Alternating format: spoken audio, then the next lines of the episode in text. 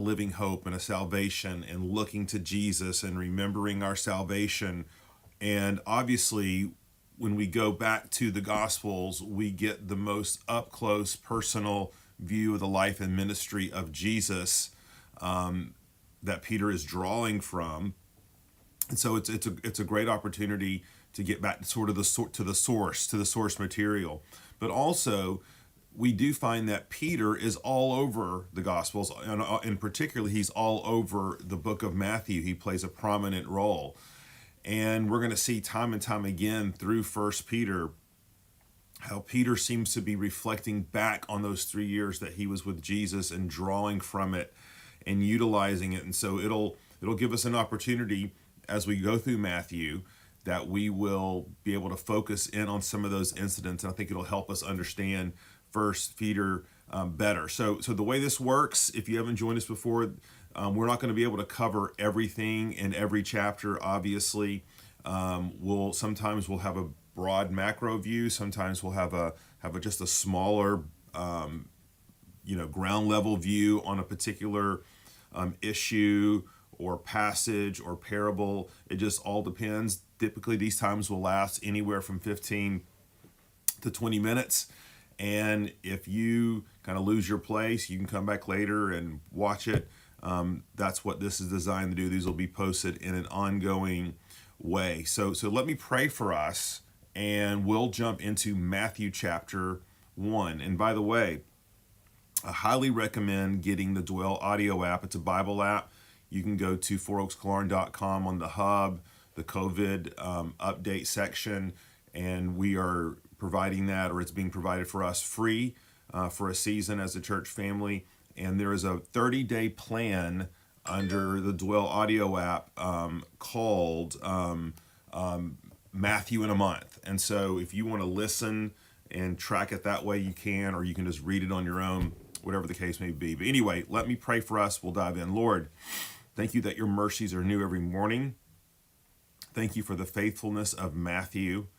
Um, thank you for the fact that some 2000 years later after this this book this gospel was written it has enduring impact life-giving impact um, because it is your word. And lord we come to it we want to have a posture of humility and say god what do you want to teach us today. And lord um, pray you would give us wisdom discernment empower us with your spirit in jesus name. Amen.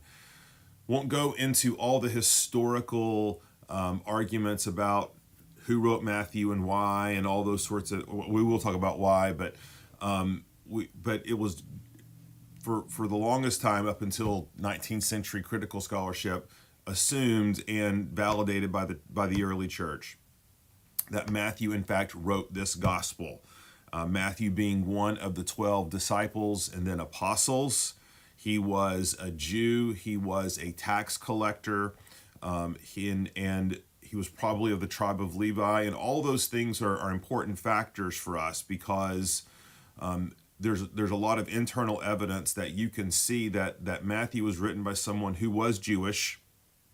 It's a very Jewish book, dates and places and customs and verbiage and those sorts of things, but a Jew who also was proficient in Greek and proficient in record keeping proficient in um, you know being sort of a, a a secular Jew up until the point that he was called by Christ. And we see all those features at play in Matthew. Now, it's been this is just an interesting hypothesis. Some have supposed that Matthew might have indeed been the scribe uh, for the apostles, just like Judas was the the treasurer, the money keeper. Matthew might have been the scribe. He could write in shorthand. He could record the sayings of Jesus. We don't know, but it's fascinating to, to think about. And it is the first gospel. And again, not to get into all the arguments about which gospels were written first and who depended upon whom, but it seems to be the testimony of the early church that Matthew was written first, and this is why it is included as the first book of the New Testament.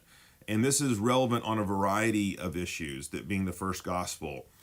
It's very clear that Matthew composed his gospel as a Jewish Christian writing to other Jewish Christians um, and and other Jews that he was trying to to to convert to tell the gospel to to explain why Jesus was the fulfillment of the Old Testament promises to be the Jewish Messiah.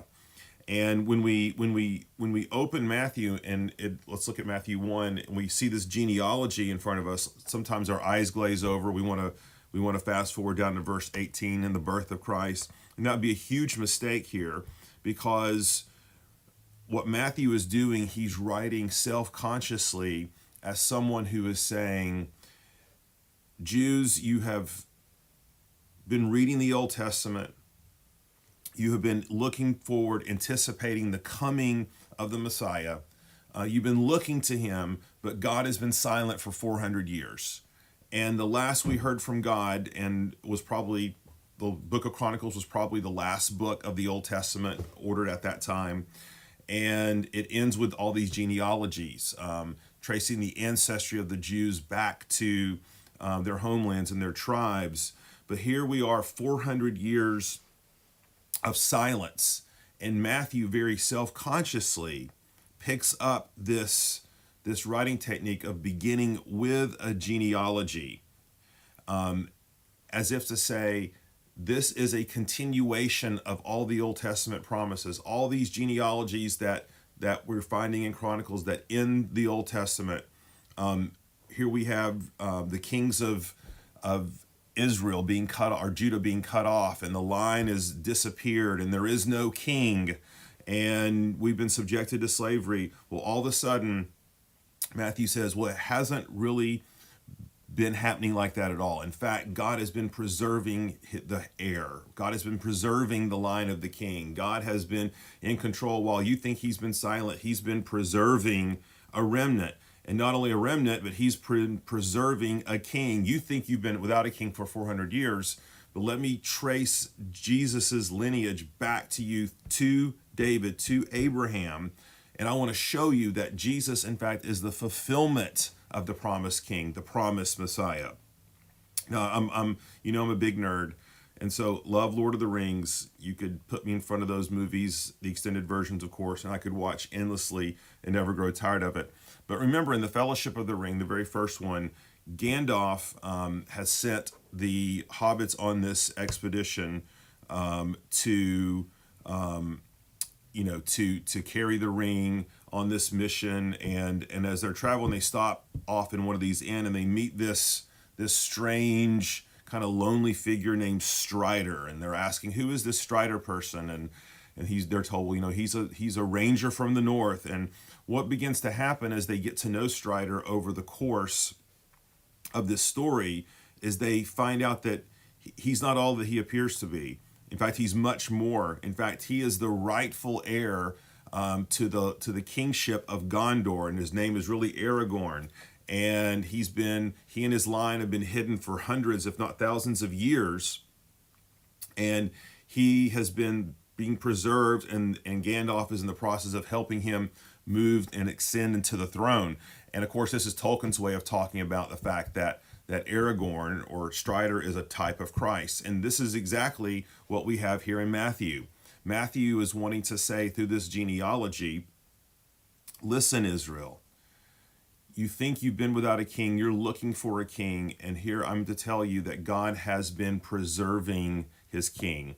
And so this is why in verse verse 1 of chapter 1, um, first of all, Matthew takes us back to Abraham to remind us that Jesus is the fulfillment of the promises of Abraham uh, to bless the nations through the seed. But then he tells us that he's the son of David, which means that this seed that God is going to use to save his people is going to be a king. And if you want to have an overarching theme of the book of Matthew, everything Matthew is doing is to show first century Christian Jews that Jesus is, in fact, the rightful king, the rightful heir to the throne of David. Now, he's not going to be a king in every way like they expect. We talked about this yesterday in First Peter. There's going to be both sufferings and glory. Um, but but nonetheless, that, that's what he's wanting to do. Now, there's several features of this genealogy which are just super encouraging, super helpful to us. Number one, we see an inordinate amount of women mentioned in this genealogy. And for now that wouldn't be completely unprecedented but the, the numbers the sheer numbers would be highly unusual. And these are not just any women that are mentioned in this genealogy. Um, some of them are women of ill repute. Some of them are women who have sinned greatly. Others of them are are foreign women like like ruth and rahab the prostitute and and part of what matthew is doing here for us is that he is preparing the way for the gospel of grace. He's preparing the way to say this this gospel of the kingdom that Jesus comes into uh, his life and ministry proclaiming. It's for everyone. So while it begins with the Jews, it doesn't end with the Jews, and that this um, membership in the family of God will be by grace and grace alone.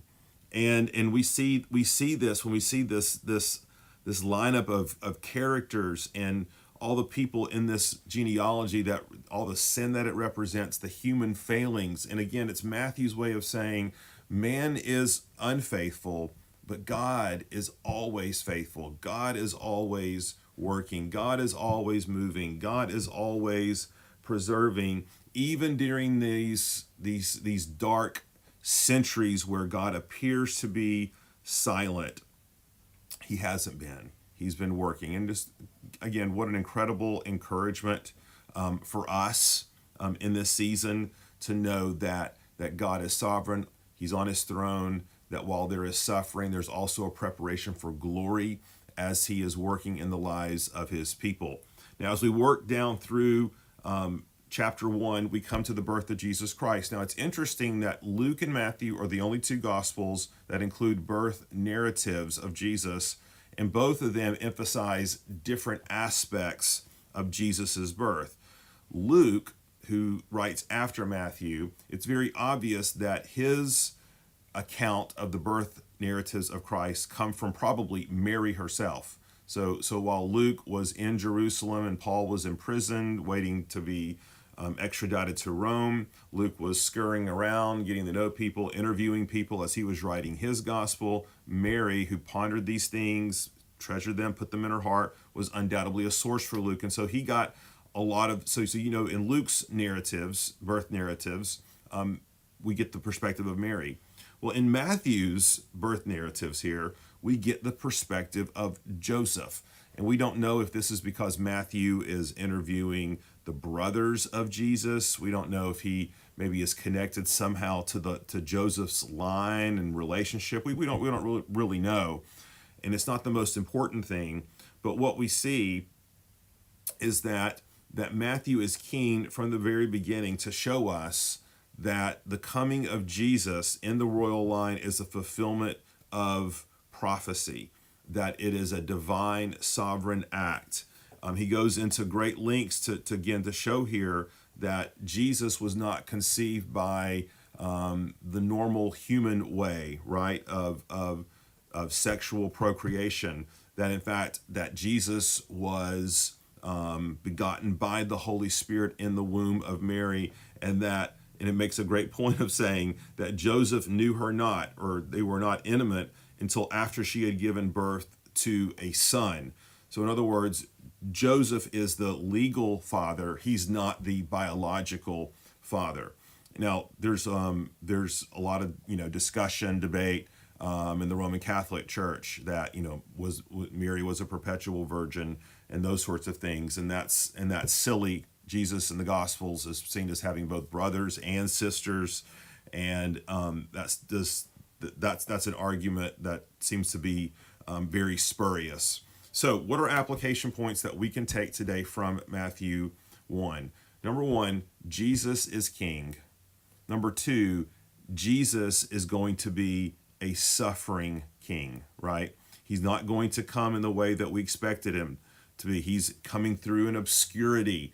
He is being born of a lowly man and a woman somewhere in Judea. He is um, he, he's he's not entering the scene um, on a on a on a literal physical throne. And so again, we see that this idea that Jesus is going to be a king, but he's going to be a lowly king, a suffering king. And this is a big debate in theological circles these days this idea that that um, the coming kingdom is the nature of the gospel, and that's what we ought to be proclaiming that Jesus is king, that he's coming to set up his kingdom, which is, of course, true. However, um, it does us no good to proclaim a king who's coming to set up his kingdom if, in fact, we don't know the intentions of this king. Is this king at enmity with us? Is he at war with us? Um, are we going to be his subjects? Um, is he going to um, you know, is he going to carry out wrath and punishment against us? Or is this king coming to make a way for us to be in his kingdom? And that's what we see in the book of Matthew. Jesus is the king, but he's the suffering king. He dies so that we can be a part of his rule and reign. And, and maybe a last little lesson here is just a reminder we can never know fully what God is up to. Never know fully. The, the Israelites felt like God had abandoned them. He had been silent for 400 years, um, but God was anything but silent. God was anything but passive. He was moving, He was active. And um, just thinking about this season for us, this coronavirus season, and John Piper says this, you know, and I think he's right. God is never just doing one thing, okay? He's always doing a billion things at one time. And so Susan and I were talking yesterday and just thinking about all the the different ways that and all the different things that God has been teaching us this season, that God has been doing in us and in our family and marriage and personal lives and in our souls and and just looking back and saying, wow, this was all a direct product of this happening. Well, God, that's one small, tiny purpose of God, but there's a million purposes of God, and it's always a call for us to put our faith and trust in Him, that God has that overarching perspective, sovereign view, and in control of everything and everyone that and all that's happening in the world. And so be encouraged today, Four Oaks, be encouraged today, Christian. God is doing many things. And as he tells Habakkuk, even if I told you what they were, Habakkuk, you would never, it would blow your mind. You would never, you would never understand. And so we put our trust in God because He is the sovereign King. Let's pray. Lord, thanks for this time. Thanks for uh, jump starting our our time, our week, this season into the book of Matthew. And Lord, let us um, sift on it. Let it. Let it. We want to marinate in it. We want it to permeate our souls, to feed us. And so, Lord, thank you for this time. We pray that you would bless us in the coming days as we go through this book together. In Jesus' name we pray. Amen. All right, same time, same station, tomorrow, 8 a.m. Matthew 2. Read it, listen to it on your Dwell Audio app. Hope you guys have a great day. See you tomorrow.